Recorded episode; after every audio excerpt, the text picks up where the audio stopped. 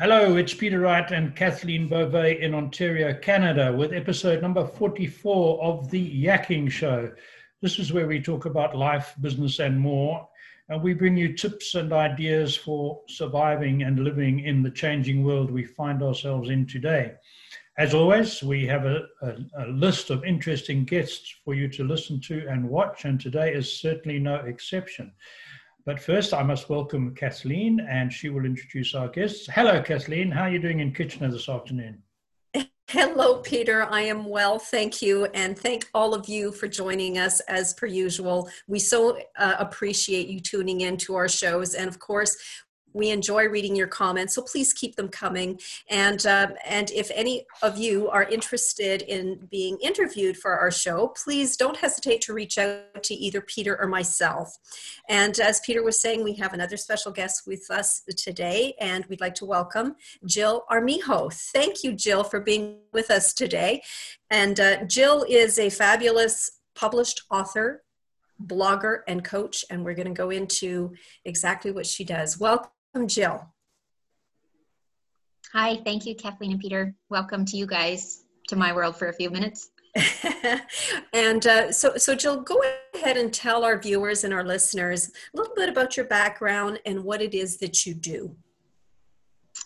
Okay, what's been really interesting to me about your um, audience is that people are so fascinating and they have been through so much and dabbled in this and worked through that. And each person is just so um, interesting and and it's been really great to to hear the varied experiences that one person has gone through in their life to get them to where they are.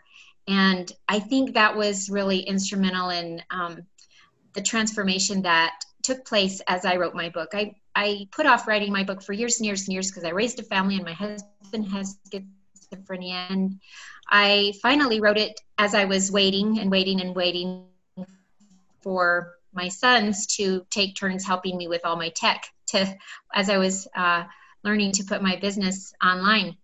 And uh, I just had all these blank spaces, and I thought, you know, I might as well write my book. And I just thought it was going to be a big, awful chore, and I just thought I just need to get this out there. People keep telling me, so I'm just going to do this. But writing my book was the best therapy for me ever because I got lots of perspective on my journey with my husband uh, since his return from the Gulf War and perspective on my um, flower child days with my dad on a big pink school bus with yin signs and, and stuff. And um, all the perspectives and the different things that brought me to where I was able to actually write a book. And I had a good coach that helped me to write a book. And so, yeah, I just, I've had a lot of different experiences and ha- we all have. And that's what prepares us for what we're doing right now. Right. Very interesting. So, you've spoken a bit about your book, but you're also a coach. So, how did you get into coaching? Joe? Well, coaching was what I started out with. And the way okay. that I got into that is that I've been a physical therapist assistant for 30 years, but I had uh, neglected my self care in one specific area. I was quite addicted to eating when I was nervous and eating. Of course, when we're nervous and, and want to do some mm-hmm. emotional eating, we don't go for the carrots and the green beans. We we go for the cookies and stuff. And I had eaten my way into a lot of arthritis. I was stuck in a wheelchair. I was overweight. I was miserable, and I could not do therapy anymore because I couldn't even walk for about three months. I was in that wheelchair until. Wow. I thought, what am I going to do? I still have to provide for my husband because he can't. And so I decided to put myself through health coaching school because that seemed to be quite in alignment with my therapy practice. I loved teaching people about their bodies all of these years and helping them to gain some power and some knowledge and the fact that life isn't happening to them, they can, you know, get better. And so I went to health coaching school and I got out of my wheelchair just within a few weeks just by practicing the things they were teaching me. And but then I had already started. So I finished health coaching school and was really, really in alignment with helping people who are emotional eaters to lose weight. And that's what I started doing and I had a whole bunch of clients, lived in a small town, so I kind of ran through my family and friends and decided to go online. And at the same time, I decided I didn't really want to help people lose weight because I wasn't really a good weight loss coach because I just love people how they are. And I'd be like, oh, you don't really need to lose weight. I wasn't very good at um, inspiring people to lose weight. And so I thought, what do I really get? What do I really understand that I want to help people with? And it dawned on me that I've been taking care of my husband for over 20 years since the last time he tried to work and couldn't. Mm-hmm. And that a lot of people need help understanding their person with mental illness, um, in being able to take care of themselves better emotionally. So I don't really get into um, a lot of the things that you should do as a caregiver, like write in your journal and say affirmations and get your nails done and take a hot bath and exercise and eat right. Even those things are all great. But what I focus on as a coach is your emotional health so that you can, you know, stop telling yourself all the lies that make you feel bad and then you want to eat. And so that's what I do with my coaching. And then, like I said, trying to figure out the tech, I had studiously avoided computers my entire life until I went to health coach school. So I've had, I'm, I started from square one and I've learned something new every day. I'm so proud of myself. I've come a long, long way. And I'm still not the expert at social media, but I'm getting there. Oh, so good for you! Oh my, my goodness, and we'll we'll get more into about caring for caregivers in a moment. But first, I'm interested in to hear more about the book that you wrote. It's entitled "Home of the Unknown Soldier," and um, in which you go into great detail uh, about your husband and some of this, the events that happened to you. So, can you tell our viewers and listeners a little bit more about that book? And and um, I'm sure it was cathartic mm-hmm. for you to write it, but also great for lessons for everyone else out there that that should read it. Yeah, it it like I said, it did give me a lot of perspective and some of the perspective that it gave me just right off the bat and then i'll talk a little bit more about the book was that nothing in our life has actually gone wrong. And people might agree, disagree with me, but my life has gone, and my husband's life, and our children's lives. I told myself for years and years and years, my kids don't deserve this. I can't do this anymore, and all these dumb things.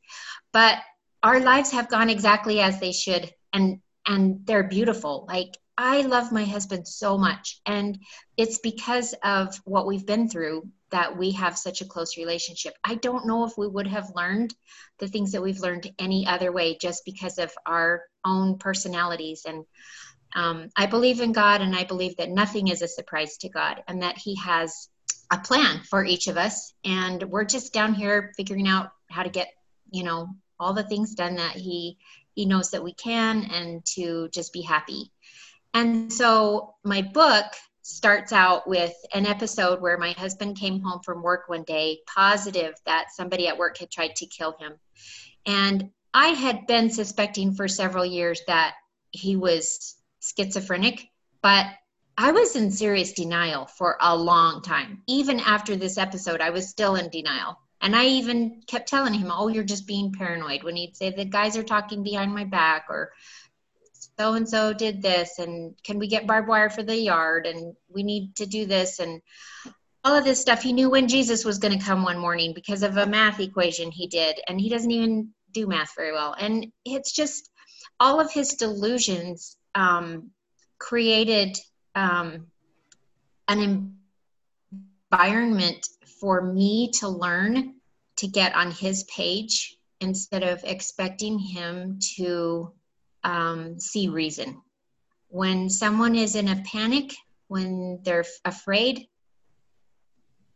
it's like a drowning person. And if you go out there and drown with them, that's not helpful at all. You've got to go out there and be in charge and you've got to save them, but you've got to understand how afraid they are and help them to feel safe first, or you're never going to be able to save them. And so that's kind of the journey that I've taken. It take, took me a long time to, to get there. And actually, our children have been our caregivers more than I've been my husband's caregiver because they were very little. My youngest was in the cooker when he landed in the hospital. And our kids have said things over the years like, Mom, you know, you didn't handle that very well. And Mom, stop trying to defend me. I'm okay. I can handle this. And my husband's never been violent, but he's really in your face a lot. And I was the mother bear a lot and just not useful at all. And so our kids, uh, they love and respect and and just honor their dad. And I don't I don't know where I got these. Well, I know where I got them. I'm so grateful that Heavenly Father sent me these kids. And so I I learned that telling myself that my kids didn't deserve this was baloney. My kids totally deserved everything they got because that's how come they're the amazing adults that they are right now, that they have so much compassion for other people, that they're helpful, that they're honorable. And I don't have to worry a single whit about my children. They they've got it all together and it's because they had to take care of us. Wow. that is a very good perspective on that because so often we go into that woe is me role when uh, we think we're being hard oh, I did. by. I did. It's in the book. I'm sure. but uh, you were a very good um, advocate for getting out of it and a good example. Uh, I, I, was going to switch and ask about your speaking because you, you do quite a bit of public speaking. So, so who do you speak to um, and what sort of venue events and what do you speak about? So I don't do quite a bit yet. I am a speaker and I have spoken to very small groups, groups that have gotten together with friends or um, other entrepreneurs that are, you know, maybe stuck and they need some encouragement. Um, they need to look at their brains. So, what I do as a speaker is I actually just give a little bit of an introduction to my story. Not very much, actually, because a lot of it sometimes comes out later. But what I want people to do is to talk about themselves when I speak. So it's very interactive. I have a whiteboard. I have um, participants um, tell me about something that's bothering them. And I first tell them something that's bothering me. And then I have the host or hostess, whoever has invited me to speak. I let them come to the whiteboard and they write down something that they've worked through in the past week or month or whatever. And sometimes these are just little silly things. A lot of times they're really silly little things because we want people to see how we um, talk to ourselves in ways that aren't helpful, but we mm-hmm. can get into our brains and figure out why we're saying those things and figure out what's a better thing to say to ourselves that can help dig ourselves out of the misery that we're in. And people love to raise their hands and get coached. And so it's always a great time. It usually goes way over. And um, I'm apologizing for going over, but nobody wants to leave. It's just so much fun. And people get some leverage in their in their lives and no matter what complaint they come with and most people come with a complaint my mother-in-law this or my husband that it's always somebody who's a problem in their life and they go away just loving that person so much and feeling compassion because they just saw what their brain is doing to their own self. And they can figure out what really is the truth and what they want to believe about that person. And it's just so gratifying to see people love the person they came to complain about. Oh very good. Excellent. So um, i know that you work a lot in coaching caregivers uh, and I, I want to delve into that a little bit because uh, one thing that I found very interesting on your website is uh, sometimes caregivers, I mean, there's, there's, some common feelings that caregivers will often feel. Um, one of them is this feeling of being trapped. Mm-hmm. Um, and although they may love the person that they're caring for very, very much, but there is this sense of feeling a little bit trapped, like you, you you have no choice. Mm-hmm. But you disagree with that. Mm-hmm. I'm Tell so glad you brought that, that one up because that is one of the main complaints that I hear amongst caregivers. I feel so trapped. I can't um, do my thing. I can't um, explore my my hobbies, or I can't get out with my friends. I can't do this. I'm just trapped. And um, the thing is, I, I have been trapped with my husband for almost 25 years COVID came around and it was no big deal because I've been holding up with my husband a lot of the time, not incessantly because I do take care of myself. But trapped is is just what you're telling yourself. So the thing is, nobody is trapped into caregiving. Nobody is forced to caregive. They caregive, they are giving care to someone they love or care about because they chose to. And they chose to because number one, they're probably going to be the best at it. Number two, maybe they love their person the most. They're doing it because that's how they want to show up in the world. That's who they are. They're amazing, they're strong, they're beautiful people, and they are willing to do it. They are not trapped. Nobody forced them to do it. And once people um, really realize that, it gives them a little bit of space. They just feel like, oh, yeah, I am doing this because I choose to, and I can walk away any moment that I want to. So, going from there, instead of feeling like a victim, we get to figure out how we're going to um, show up for ourselves as caregivers so that we get our needs, needs met, so that we're happy, so that we are thriving because somebody who is sick needs somebody who is thriving to help them a sick person does not need a person who is down in the dumps and unhappy and unhealthy and uh, depressed and and all of those things. Mm-hmm. and i'm on a happy pill so i'm not perfect but you know i i am so much nicer and so much happier when i'm taking really excellent care of myself. So we're not trapped. We're amazing and so, what do you say to people that had um, maybe not feeling, maybe there is feeling of being trapped, but also it's out of sense of obligation.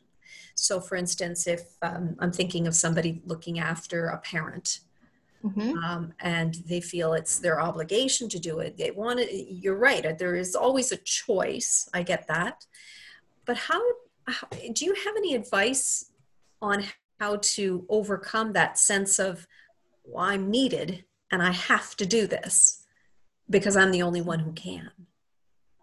Is there well, is there a way of dealing with that feeling and um, putting it in its place? Yeah, and I hate to be blunt, but they could totally walk away from their parent. I know people who have.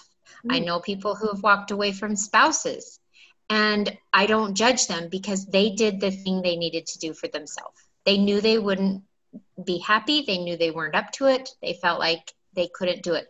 So there are many people, actually, 95% of people who are um, like needing a full time caregiver who should be in a nursing home, 95% of them are being cared for by family caregivers. There are way less people in nursing homes than there would be without family caregivers. That was a surprise to me when I learned that a couple of years ago. So um, I don't want anybody who has to walk away from a marriage or even a child or a parent or grandparent. I don't want them to feel like they're wrong or they're bad or they're weak because they are doing what is best for them.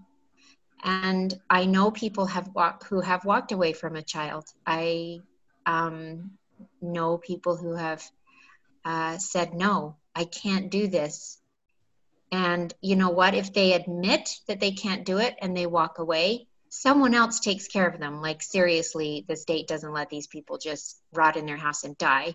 And there's always family and friends who will see to it that that loved one is taken to a care center or an assisted living or the hospital or whatever it is where they need to go. So we truly are not trapped, no matter how obligated we feel. Mm-hmm.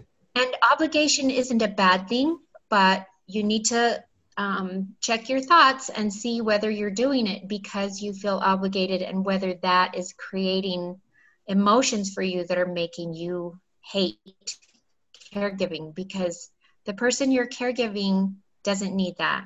And they really should maybe be cared for by someone else even if it's somebody who maybe doesn't love them as much as you do because and I've been a physical therapist for 30 years and mm-hmm. I loved my patients and I know the CNAs loved our patients. And yes, you get a bad egg once in a while and yes, they're too busy, they're under understaffed and underpaid, and it's not an ideal situation. But I know the nurses and the other therapists and the nurse assistants, we cared for our patients. We did our level best, and and sometimes we just had to do that. And I saw a lot of caregivers crash and burn who waited too long to let us take care of their loved one and by the time that happened, sometimes they were in the bed next to their loved one because they were the one that had to be admitted.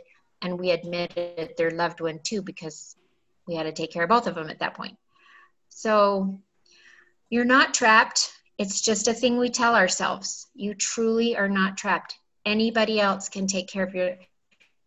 And if you if you have to take grandma to the nursing home, you're still a caregiver. She still knows whether you love her, by if you call her and if you go to her window and say hi because we can't go in anymore. And um, they will not feel deserted. They might be angry. They might feel hurt but they will know that you still love them.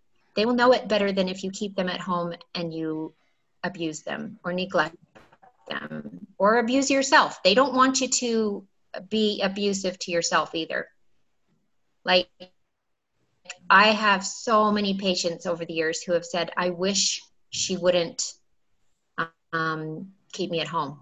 Like they want to go to a care center. My grandma wanted to go to a care center. We had seven kids in our family and it was noisy and my mom was always yelling of course and it was just mayhem in our house and my grandma kept saying would you guys please take me to the golden living center because it's quieter there so they finally took her to the Golden Living Center and they had guilt, but she was so happy and she found a boyfriend and she, like, it's not the end of the world if your loved one has to go to the care center. Right. Yeah.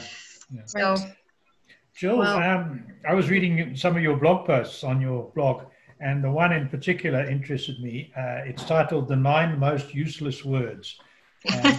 we all, I know, we were, Kathleen and I were talking about that this morning. We all fall into that trap someone yes. has lost somebody or, or had a huge upset in their life and all we do is say, let me know what I can do or call me if you need help. I can't remember which of your nine words instead of doing something concrete and specific. So what, what is your advice for our audience on that one? My, uh, my advice is to download the freebie because it's so great. What it is, so the nine most useless words are, let me know if there's anything I can do. And we say that with heartfelt meaning. We really do want to help them. And we, as a caregiver, we really hear that and we think, yes, I sure will. And we really mean it. We're like, yeah, I've really got to call that person whenever all hell breaks loose next time. And then when we're in the shower, we think of 16 things we need to help with. But then when that person shows up at our door, we go blank. And, and another part of the problem is that as caregivers, we know what we do all day and it feels hard and when somebody comes to the door, we don't know what they're capable of doing, what they're willing to do. If it's a little old lady, they don't want to maybe, you know, go help grandpa go to the potty. So we have to um, try to, we have this little game with ourselves. What are they willing to do? What can they do? And then we don't ever ask them to do anything. And this little old lady maybe could sit down and read books with our kids and take a load off of our hands and help us so that we can go you know make dinner or whatever. Or, or somebody could bring us a meal. We could say you know i just really feel like some cookies right now. Do you want to just go home and make some cookies and bring and they'd be thrilled to do it. But we don't know that and they don't know what we want. So my my um my um little book that's the nine most useless words is nine pages in nine, nine categories of things that you might need and things that other people could do. There's 101 things that um, are listed, and it just gives you ideas so that you can um, hand that to either the caregiver or the do gooder. You can hand it, whoever you are, and whatever reason you got the little booklet, you can hand it to them and say, pick something and then they can just pick something. They can decide they like to do, whether they can fix your light bulb or help you with your, um, you know, printer or whatever it is. They they can pick something that they're good at that they know you need, and you can um, just hand that to whoever. And it's it's a really nice little tool. I've had some people tell me how easy it was when their minister came over or when their friend came over and they said, "Let me know if there's anything I can do." And they said, "Well, here." And you, you know, when you get it, you circle the things that you need because not everybody needs childcare and not everybody needs personal care and blah blah blah. So no, very good. And, and, people can download that from your website. And that's a good point to ask you: How can people get in touch with you? Um, it's really easy if you can figure out how to spell my last name, and I guess it'll be in the notes. So it's just jillarmijo.com, www.jillarmijo.com. And my um, email, because you're welcome to email me, is jill at jillarmijo.com. That's great. And uh, just a reminder to our audience, listeners, and viewers, that will be in the those contact details are in the description at the front of the video and the podcast and captions on the video. So we have a couple more minutes. Jill, you are so interesting. We're not going to let you go. Kathleen, have you got something else to ask Jill? And you know what, Jill, I, I I so appreciate what you said about caregivers and and some some of the things that caregivers think and feel and being feeling of defeat. But you're right. There's always choice. And that is such a great reminder. Mm-hmm. um, and it's also empowering empowering for yeah. the caregivers to, to, know that. They're not trapped. They do have the the ability to just walk away or say no or if they're not the appropriate person to find somebody else that can step in in their place so i think that's a wonderful wonderful reminder so thank you for that mm. I'm going to jump in with something for Jill. Uh, Jill, in this age of some, I would call it chaos and divisiveness we're seeing, and it's not just because people don't like your president. Don't get me wrong, and I'm, I, I don't dislike him at all. It just seems that all over the Western world, and I can't speak for the other parts of the world, society is is getting more and more divided. And I'm, I'm not interested in who's right and who's wrong, left, right, or whatever. It just seems there's a huge amount of aggression and argument and uh, and then we talk to someone like you who's, who's had a tough role to play in life, let's be honest, and you've got it all together and you've got some really good advice for people on how to handle it. Um, what, what's your take on, on why we are where we are in, in the greater society right now?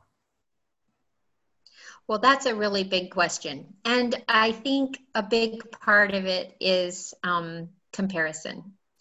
So I think when we compare ourselves with somebody else's life, whether we, if we compare our husband with somebody else's husband, when we compare um, anything, there's this little niggling of, of pride that seeps in. And whether we think we're better than somebody else or whether we think they have it better or no matter what we think, we are tempted to be angry, maybe to the point of being militant. And I think that um, social media has fueled the comparisons.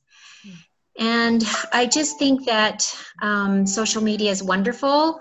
Um, everyone's wonderful, and everybody has their reasons for doing things. And the reason we're so divided is just because we're comparing instead of just accepting and loving. And I um, just when I coach people, they usually come to me saying, um, My sister is blah, blah, blah, blah, blah. And I just make sure that when I coach that person, I have all kinds of love for their sister. and they can't tell me anything that's going to make me think that sister is as horrible as they think they are. Because I know that sister is probably doing her level best. The guy on the street begging for money is doing his level best. Everybody's doing their their best. And when we when we compare ourselves with others we fail to notice that everyone is just doing their best and everyone is 100% lovable. They might not be somebody we want to check up with or um, agree with but we can still love them for who they are and stop com- wow Thank you. That, that was great. And my very last one before I hand over to Kathleen, did you watch our episode where we interviewed Nancy Lou Henderson from Texas, another author with a story somewhat parallel to yours, but with some differences? Um, she would really enjoy hearing from you, and I think you would enjoy seeing her work. So she was in one of our earliest epi- earlier episodes. Nancy Lou Henderson, lovely lady. I haven't heard that one. I will definitely look her up. Lovely lady, and uh, she sounds puts a lot on Facebook. And that's it for me. Thank So. I'm going to hand over to Kathleen to finish off. Yes, thank you so much, Jill. Thanks, Peter. And thank all of you for joining us once again. And uh, again, please keep your comments coming. We so enjoy them. And one more time, if you ever have are interested in becoming a guest on our show, please don't hesitate to reach out to Peter or myself. Thank you, Jill. Thank you. And we will Thank see you you. next time. Next time. Okay, thanks, Kathleen and Peter. Thanks, everybody.